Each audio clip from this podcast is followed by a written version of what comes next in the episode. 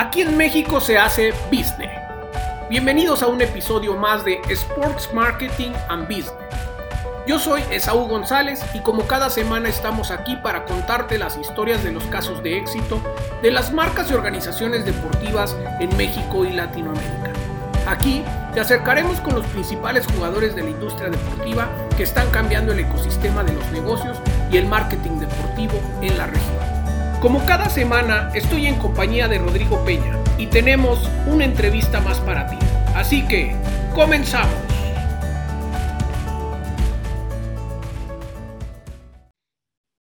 Hola, ¿qué tal? Muy buenas tardes. Un placer estar con ustedes nuevamente en un nuevo episodio de Sports Marketing and Business. Hoy no me acompaña Rodrigo Peña, pero eh, tengo el placer de poderles presentar una entrevista con un gran profesional, un gran ser humano, además de un gran amigo, Joaquín del Rivero. Pero qué mejor que él para presentarse y para que nos platique parte de su experiencia. Comenzamos.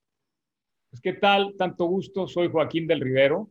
El mundo del deporte he tenido experiencias varias. Eh, en algún momento desempeñé, desempeñé como el director general de la NFL en México y después también para fines de lo que es eh, deporte y entretenimiento, WWE, estuve con ellos cuatro años. Y anteriormente, también relacionado con el mundo del deporte, estuve un ratito, donde tuve el gusto de, coincidir con, con, Esaú en el mundo de, del e-commerce deportivo con la gente de Netshoes. Y antes de eso también estuve como vicepresidente comercial en Timing, el joint venture que tenía con la gente de Grupo Expansión, y ahí tuvimos algo que interactuar en lo que tenía que ver con medio tiempo. Anteriormente estudié la carrera de economía y e hice un MBA en la Universidad de Edimburgo. Eso sí me sirvió bastante o me ha servido bastante a lo largo de mi vida profesional.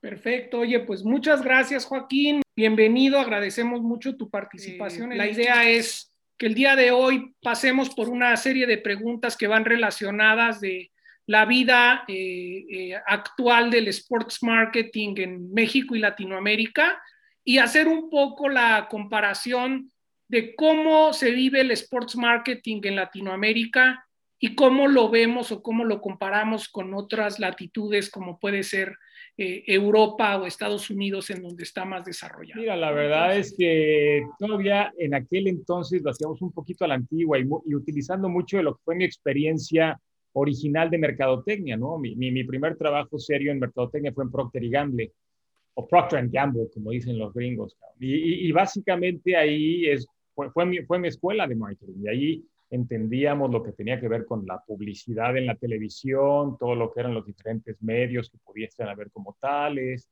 toda la presencia que tenías en tiendas, todo lo que era el, el brick and mortar, como le, le dan en llamar.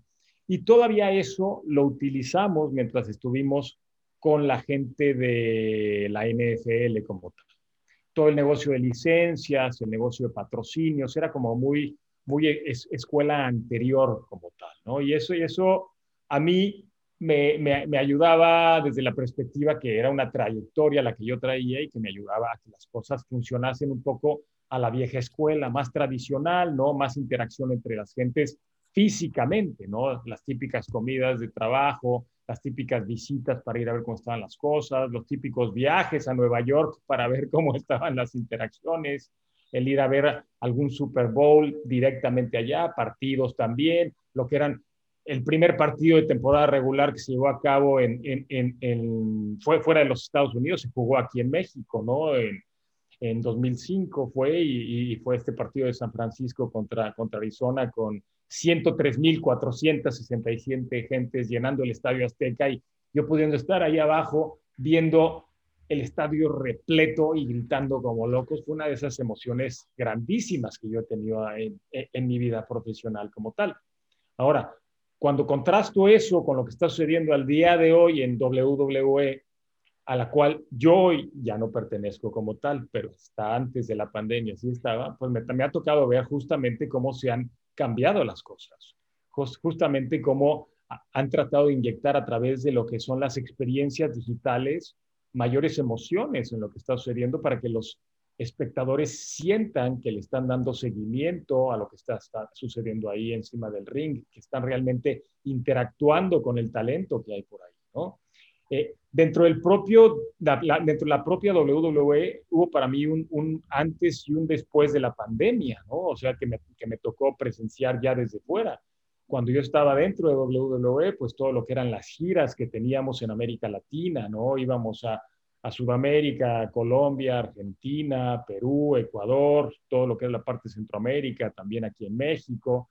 Y era muy, muy interesante ver todo lo que sucedía cuando estabas tú ahí metido, toda la interacción que tienes con promotores y esta serie de cosas. Y al día de hoy eso no está sucediendo. Al día de hoy todo lo que se está transmitiendo son cosas que están sucediendo en Estados Unidos y que no están siendo traídas ya físicamente a lo que es el subcontinente latinoamericano. ¿no? Entonces ya desde ahí empiezan las diferencias fuertes. Otra de las diferencias que me ha tocado vivir, si volvemos a lo que era NFL y lo que es ahora WWE, pues tiene que ver, también con el negocio de las licencias, todos los licenciatarios y la manera en la cual tú podías anteriormente tener acceso a lo que eran productos eh, físicos y tenías que ir a las tiendas a comprarlos como tal. Y hoy en día, a través de lo que es e-commerce, Amazon y demás cosas, tú puedes tener acceso a un montón de productos que te pueden estar mandando desde lugares varios y viene a cambiar la manera en la cual se opera la operación, la, la, la, la, corporación a nivel local, dado el hecho de que ya estás contando con otra serie de, de, de fuentes de negocio que no necesariamente tienen que estar en el territorio en el cual tú estás basado. Qué bien, muy, muy interesante, Joaquín. Oye, y mira, eh, eh, en la audiencia, pues tenemos mucha gente que trabaja en, equipos de fútbol o de algunos otros deportes, eh, algunos otros que seguramente están en empresas que generan eventos deportivos, algunos otros que tienen que buscar patrocinadores para algún congreso o algo que están desarrollando.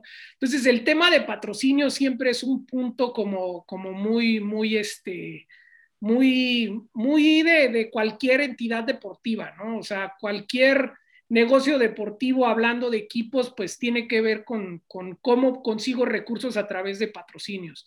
Y bueno, la NFL y la, la, bueno, no sé tanto la WWE, pero la NFL pues son como que eh, aquellos que han logrado o que llevan la vanguardia en cuanto, en cuanto a patrocinios. Me gustaría que les compartieras a la audiencia y, tal vez piensa en algunos de esos patrocinadores que consiguieron en, para NFL México en su momento y que me platiques tal vez como desde que empiezas con un, con un, este, con un posible patrocinador potencial hasta que, hasta que lo terminas. A ver si te viene uno a la mente. Mira, me vienen de bote pronto para los tiempos de la, de la NFL, tres que fueron patrocinadores en su momento. Ahorita no estoy seguro de que todavía lo continúen siendo, pero justamente por, por la fuerza que va agarrando la marca en el, en, el territorio mexicano, pues cada vez se volvió más interesante a posibles patrocinadores el querer interactuar con la NFL. A nosotros nos tocó, hablo de nosotros porque hablo de, mi equipo y, de mí mismo, el, identificar compañías que quisiesen, ahora sí que rifárselas con nosotros, porque originalmente los patrocinadores de, la NFL ni eran tantos ni eran tan grandes como tal. A pesar de lo cual, nosotros logramos empezar eh, interacción con la gente de modelo, por ejemplo, se hicieron cosas bien interesantes, todo lo que eran latas coleccionables, toda la, eh, interacción en, diferentes eh, centros, de centros comerciales y cosas del estilo, sucedía bastante. Traer a un banco a bordo, en aquel momento Scotiabank estuvo con nosotros, no sé hoy si todavía continúa con ellos. En el caso de vehículos, el propio Mitsubishi estaba en aquel entonces con nosotros, creo que ahorita ya no está y ya debe de haber evolucionado a otro tipo de patrocinador, habría que darle seguimiento a todo esto, pero para efectos prácticos, todo lo que es el proceso de identificar qué compañías quieres traer a bordo y qué es lo que les vas a ofrecer para que estén interesadas en hacer negocio contigo y en qué va a beneficiarte a ti como la compañía o como la organización deportiva que quiere tener cada vez mayor relevancia, ¿no? Eso es fundamental que se tome en consideración y lo debes de hacer junto con tu equipo antes de llevar a cabo cualquier tipo de picheo a lo que son los patrocinadores potenciales, ¿no? Tú tienes que tener ya clara en tu mente cuáles son los objetivos que tienes a este respecto, más o menos hacer algún, tipo de scouting, algún tipo de, de, investigación para saber en qué niveles están desarrollando lo que son los, los, los diferentes patrocinadores o patrocinadores potenciales y conocer también qué es lo que está haciendo tu competencia dentro del mundo de los deportes, ¿no? Si tú estás metido en la NFL, bueno, ¿qué está haciendo la gente de, de, del soccer o qué está haciendo la gente de béisbol, qué está haciendo la gente de, de, básquetbol también, porque son las otras alternativas que, que se les presentan a los patrocinadores allá afuera, ¿no? Y al final del día también hay que tener una idea clara de lo que es la investigación de mercados para entender qué es lo que están buscando los eh, espectadores y los fans allá afuera. ¿Cuál de las propiedades, cuál de los deportes está más caliente ahorita y por qué? ¿A quién se está dirigiendo? ¿Cuáles son los usos y los hábitos por parte de los diferentes espectadores que hay allá afuera? Cada vez son más jóvenes, cada, cada vez son más viejos. Eh, en algún momento estás dándote cuenta de que lo que está sucediendo es que se está haciendo vieja la audiencia junto contigo y probablemente no quieres apostarle a eso. Tú lo que quieres es que la gente que esté viendo tu propiedad eh, sea, se mantenga siendo gente joven y que el espectro sea bastante, bastante amplio. Pero para efectos prácticos, ¿qué vas a hacer tú para que tu propiedad continúe teniendo relevancia y sea de alto impacto a los ojos de los espectadores? Yo creo que eso es fundamental hoy en día. Y obviamente lo tienes que casar con lo que son las nuevas tecnologías y eso es lo que lo hace tan, tan retante, porque esto cambia prácticamente todos los días. Bien. Oye, esto que mencionaste hace un ratito sobre la importancia del valor eh, que le da como marca, eh, en este caso la NFL, a sus patrocinadores eh, y, su, y su importancia, y a mí me viene a la mente mucho eh, cómo NFL ha sido como punta de lanza en la forma en cómo entregan ese patrocinio a los, a los clientes, ¿no?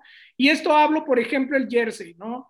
Eh, la NFL no permite patrocinadores en todo el jersey y es como, no, a ver, tiene que estar todo limpio y tenemos que buscar que los patrocinadores tengan ciertas propiedades que les generen ese valor y que les generen un retorno mayor a llenar la playera de anunciantes como si fuera un carro de Fórmula 1 o como en su momento y todavía hoy lo vemos en la Liga MX que ves una playera que trae 10, 15 patrocinadores en donde tu marca pues, realmente tiene un share of voice de este tamaño por aparecer de, de esa forma, ¿no? Y pues igual eh, cómo son estos protocolos o cómo son estos requerimientos tan, tan fuertes o tan, tan estructurados dentro de la NFL para que se respete eso y que realmente le estén agregando valor a tu, al anunciante o al patrocinador, ¿no?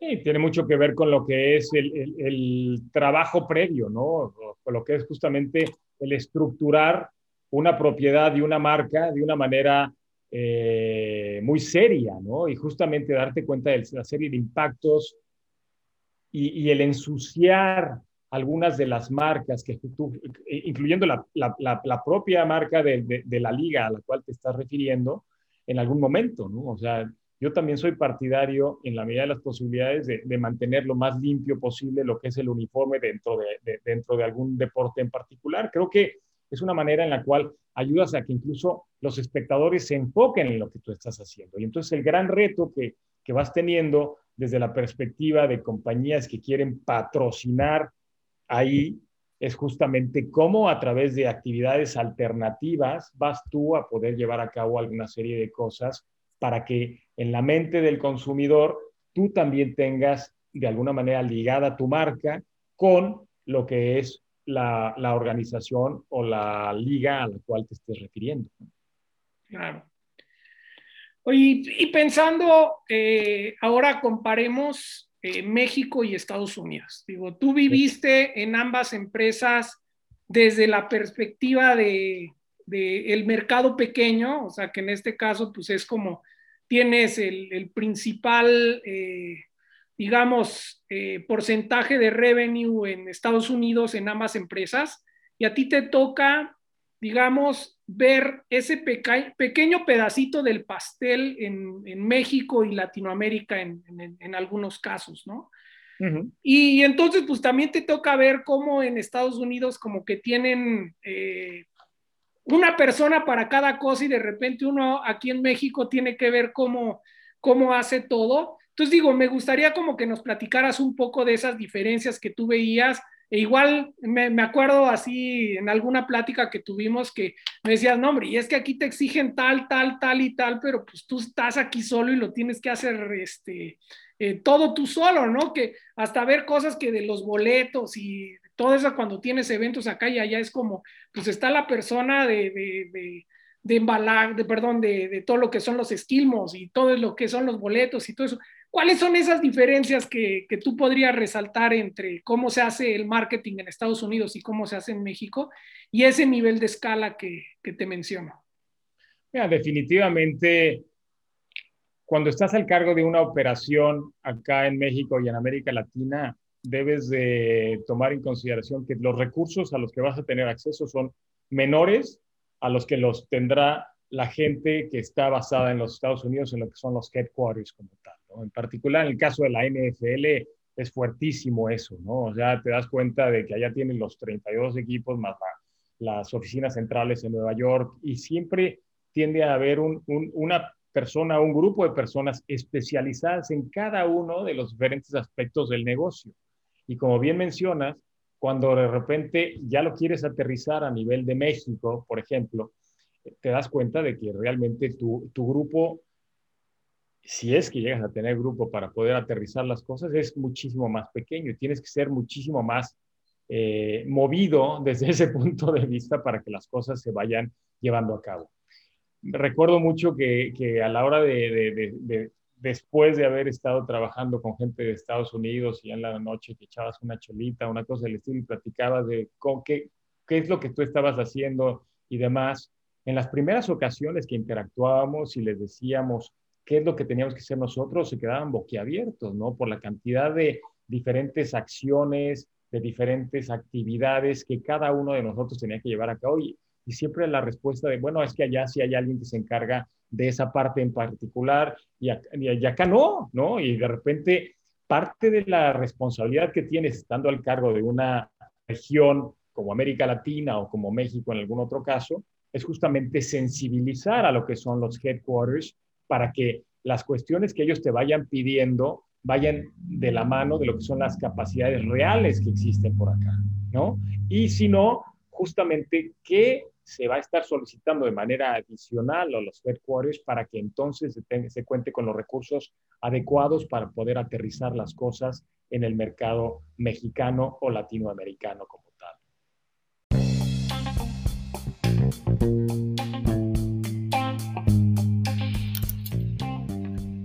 Este podcast es auspiciado por pambolero.com.mx. Solicita tus uniformes con el diseño y tecnologías como si fueras un profesional.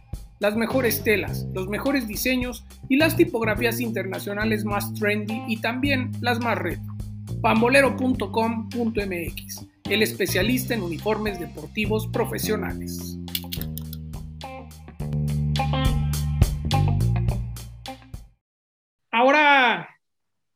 En la época en la que estamos, la, pandemia, cómo, cómo ha eh, cambiado, cómo ha afectado, este, cómo estamos haciendo hoy negocio y pensando en esta coyuntura a través de la pandemia, ¿cómo, cómo crees tú o, de acuerdo a tu perspectiva, ¿Tú cuáles crees que son los retos eh, pensando en cuanto a entidades deportivas? Piensa en, los, en las diferentes ligas aquí en México, llámese fútbol, béisbol, todo. ¿Cuáles son los retos que tú crees que se va a enfrentar cada uno de estas instituciones frente a la gran crisis que hubo con la pandemia?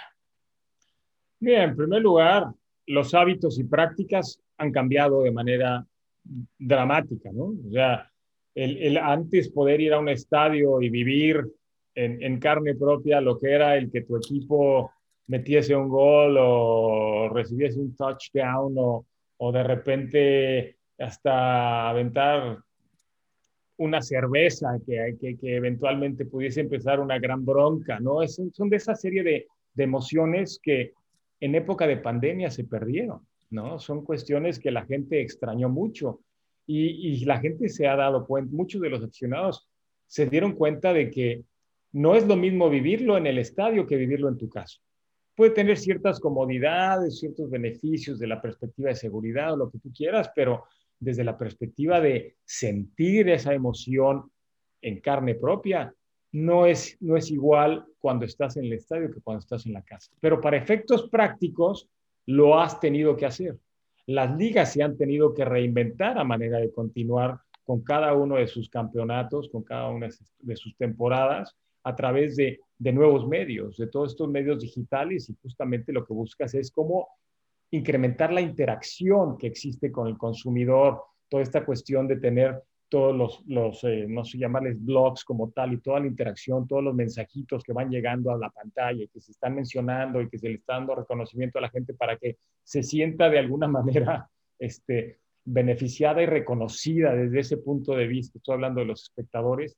Es interesante, ¿no? Todo este tipo de escarceos que existen por parte de las ligas para que exista esta emoción, aunque sea virtual, todavía eh, contagiando a lo que son las diferentes partes involucradas. ¿no? Aún así, eh, habría que verlo liga por liga, pero algunos de los números han ido, han ido a la baja y habría que pensar qué es lo que ha sucedido desde la perspectiva de cuánta gente está viendo cada una de las ligas, cuál, cuáles son las que han venido un poco la alza, cómo se han estado manejando los, los diferentes market shares que hay allá afuera, ¿no? Y a cuáles de las ligas les ha ido menos mal o un poco mejor en contexto de la pandemia y a qué es atribuible eso. ¿Qué han logrado hacer ellos? ¿Qué han logrado inyectar desde la perspectiva digital? ¿Qué tiene que ver con lo que son influencers? ¿Qué tiene que ver con lo que son patrocinadores? ¿Qué tiene que ver con lo que son eh, diferentes opciones en cuanto a poder ver de, desde diferentes ángulos lo que está sucediendo en el, en el, campo de juego, qué es lo que está sucediendo desde la perspectiva, qué es lo que puede estar escuchando. Está escuchando lo que es la voz del coach, lo que es la voz de alguno de los, de, los eh, deportistas que están en el campo. ¿Cómo puedes hacer que la gente se sienta cada vez más involucrada en lo que ahí sucede? Porque también hay que reconocer que la tecnología tiene sus beneficios desde ese punto de vista. Entonces, hay retos muy, muy importantes en el sistema y justamente a las nuevas generaciones les corresponderá el estar identificando cuáles son las mejores maneras en las cuales capitalizar en lo que es la, nueva tecnología y la manera de hacer que, que exista esta interacción. Creo que la palabra es fundamental.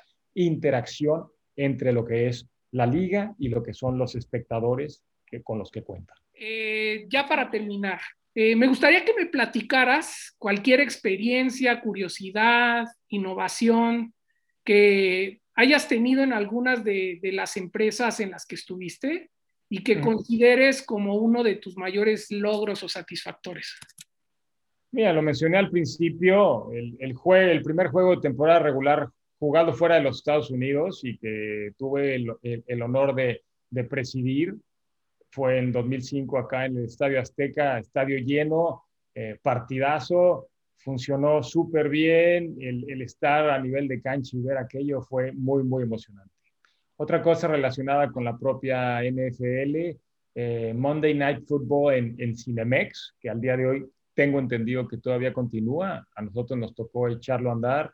Eh, he de reconocer también la gran labor que hicieron eh, Raúl Zárraga y Geraldine González en aquellos tiempos, donde quiera que ellos estén, bueno, NBA y Geraldine está en Yucatán.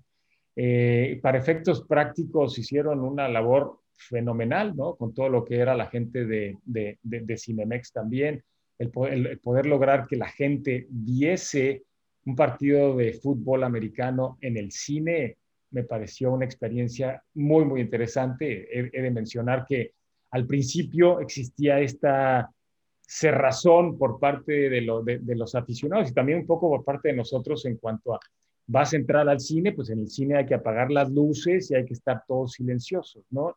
Y nos dimos cuenta de que no iba por ahí. Cuando tú estabas en, en, en, en cuando tú estás en el estadio, vas, vas a hacer ruido por tu equipo y vas a echarte unas buenas chelas y vas a estar gritando a todo pulmón. pues esa era la idea que nosotros teníamos y cómo íbamos a lograrlo, pues justamente le metimos un poco más de luz, de iluminación a lo que era la sala en la cual estaba el Monday Night Football en, en, Cinemex. Se expendió también la parte de, de, de, Chelita como tal y también tuvimos algunos animadores inicialmente para que la gente perdiera un poco el miedo o un poco la, la tradición del silencio dentro del cine y darse cuenta de que ah, podías explayarte y sacar tus cartelones y gritar como loco a la hora de estar viendo el partido y fue algo muy, muy emocionante y la propia gente de Cinemex estuvo feliz de que se llevasen esos, esos cambios a, a, cabo, ¿no? Y una más para hablar ya de WWE, eh, y esto es como más, un poquito más íntimo, pero, pero me hace mucha gracia. Alguna vez estando en, en, en Santiago de Chile me tocó estar en algún evento que teníamos por allá en Movistar Arena, estaba repleto eh, pero justamente días antes nos habían dicho que alguno de nuestros supertalentos lo teníamos que mandar de regreso a Estados Unidos y, el promotor local nos decía, oye, pero la gente está viniendo justamente a ver a este cuate.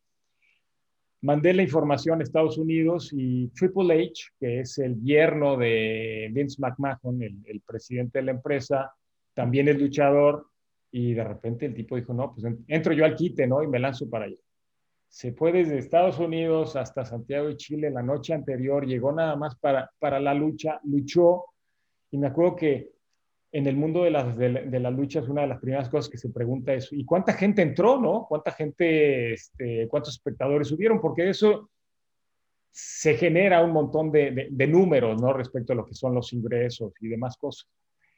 Y, y, nunca se me olvidará que justamente este hombre que traía como que suspido y estaba verdaderamente desnudo para efectos prácticos, que era un tipo como de dos metros, me mandó llamar, llego yo con él y entonces así como que este hombre gigantesco, Triple H, me pone enfrente y me dice, platícame cómo va el negocio. Me dice, puta, esta es una sesión, sesión informativa bastante sui generis, cabrón. Nunca se me olvidará esa situación. Dije, puta, no, no, no, es la, no es la más tradicional reunión de negocios que yo he tenido en mi vida. Cabrón sí te la quería compartir porque me hizo mucha gracia cuando tuve la, la, la, e, e, esa, esa, mini sesión con el Triple H allá en Santiago de Chile. Bien. Oye, fíjate, cuando mencionabas lo de Cinemex, justo estaba yo por preguntarte, este, como el tipo de adaptación del producto al mercado, igualmente este tipo de innovaciones que uno tiene que hacer para, para poder atraer como estos nuevos este, revenue streams. Y te iba a preguntar, o sea, algunas otras cosas que recuerdes y que igual para los gringos es como, híjole, esto nunca lo habíamos hecho, pero o sea, qué buena idea o, o de alguna forma, oye, qué buena adaptación están haciendo en México para poder lograr eso. Y digo, Cinemex es un claro ejemplo de eso. ¿Alguna otra que te venga a la mente? Ya, no, no, lo hicimos nosotros directamente, creo que lo han hecho en, en, fútbol, creo que probablemente está en el, la, la, gente de Cholos, deberías de contactarlos ellos directamente, pero entiendo que lo que es la interacción de, de, de, lo que es el espectador in situ en el estadio, que es algo de lo que esperemos que, que, que, que venga de regreso en el, en el corto, mediano plazo, justamente el que la gente pueda pedir a través de su smartphone, desde palomitas, chelas, que te lo puedan llevar a tu lugar o tú puedas pasar a recoger ya esté, ya, esté, ya esté pagado, eh, lo que es el lugar en el cual tú vas a estar físicamente sentado, menciones que puedan haber de ti para ocasiones especiales en el, en el sonido ambiente que pueda haber en el lugar, este, el, el aficionado del, del, día o del momento, toda esta serie de cosas que cada vez se buscaría que, se generan más y aprovechando lo que son las nuevas tecnologías, ¿no? Yo creo que eso es fundamental y ayuda a que haya cada, vez mayor interacción, palabra que ya habíamos dicho antes, que yo creo que es fundamental para que te sientas parte del espectáculo que se está llevando a cabo. Wow, fíjate que no había escuchado eso, pero ahorita me vino a la mente tal cual. O sea, estás en el estadio y lo menos que quieres es levantarte por ir por palomitas o chelas porque estás viendo el partido y pues sí, digo, es, es algo como tal cual que viene de Cinemex, que es así como, oye, a ver, quiero una chela, mándame unas palomitas, dos tacos, estoy en el lugar E34, pago con mi tarjeta, me espero y llega el changuito con sus, con sus este, chelas y todo, y aquí está lo que pediste, y o sea, qué gran idea, ¿no? No, ya, esa no es mía, insisto, ya está, creo, instrumentada por allá, pero cuando yo la escuché también en algún seminario, dije, ah, esta me gusta. Me parece buenísimo, ¿no? Porque te sientes bien tratado dentro del estadio, ¿no? Y creo que es fundamental. Ahora, ya la gente está volviendo a los estadios, y están, en, bueno, hay, hay, que ver cuántas olas nos faltan, güey, pero, perdón, pero para efectos prácticos, creo que sí vienen cosas interesantes a futuro y en la medida que aprovechemos lo que son las nuevas tecnologías, van a haber eh, noticias cada vez más relevantes, más interesantes y más atractivas y dinámicas para lo que son los espectadores ahí afuera. Bien. Oye, pues muchas gracias, Joaquín. Eh, la verdad es que muy valiosos todos, todos las aportaciones que nos, que nos haces. Eh, te agradezco muchísimo. Y simplemente para, para terminar, eh, yo te pediría un consejo para todos estos estudiantes o profesionistas que ya están en el, en el medio deportivo y que de alguna forma en base a tu experiencia crees que les ayude para su futura carrera profesional en el mundo deportivo en México y Latinoamérica? Mira, es fundamental que estés haciendo algo que te gusta y una vez que identificas esto, echarle ganas.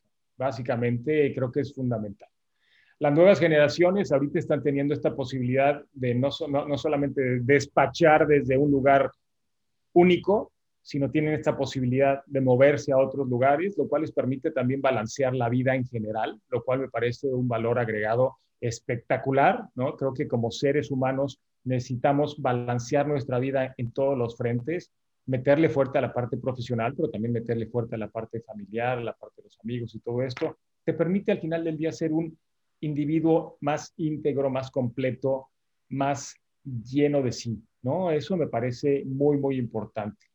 Y para efectos prácticos, mantener el pulso con lo que son las, nuevas tecnologías como tales, eh, tener claros los objetivos que tienes, eh, tener una muy buena comunicación con la gente que está a tu alrededor, con la gente con la que le reportas. Yo, yo soy partidario de que siempre haya buena comunicación claros objetivos y eso te ayuda muchísimo a poder llevar lo que es el negocio en el cual estás tú metido a muy buen, a muy buen nivel. Algo que no hay que dejar de lado tampoco es, justo por las características que hay en el mundo del deporte, la, posibilidad de generar algo que tenga que ver con filantropía también existe. No lo echen en saco roto. Piensen cómo pueden agregar valor a la sociedad desde el frente en el cual están ustedes metidos en, el deporte también. Hay muchas oportunidades para poder agregar valor y creo que es fundamental, ¿no? Porque te ayuda al final del día a sentirte más completo y más satisfecho contigo mismo. Perfecto. Pues muchísimas gracias, Joaquín. Igual despedirte de esta audiencia y este, eh, agradecerte por todo, ¿no? No, mil, mil gracias por la oportunidad de, de interactuar. Este mundo de las pantallas es algo novedoso también para nosotros y pues estamos haciendo nuestros, nuestros pininos y tratamos también de, de irnos inventando y reinventando todos los días. Mil, mil gracias, me da un gustazo verte y espero poderte dar un abrazo pronto. Esto fue Sports Marketing and Business y aquí nos vemos la próxima semana. Recuerda que puedes seguirnos en nuestro canal de YouTube en Spotify o nuestro sitio bardeportivo.com. Hasta pronto.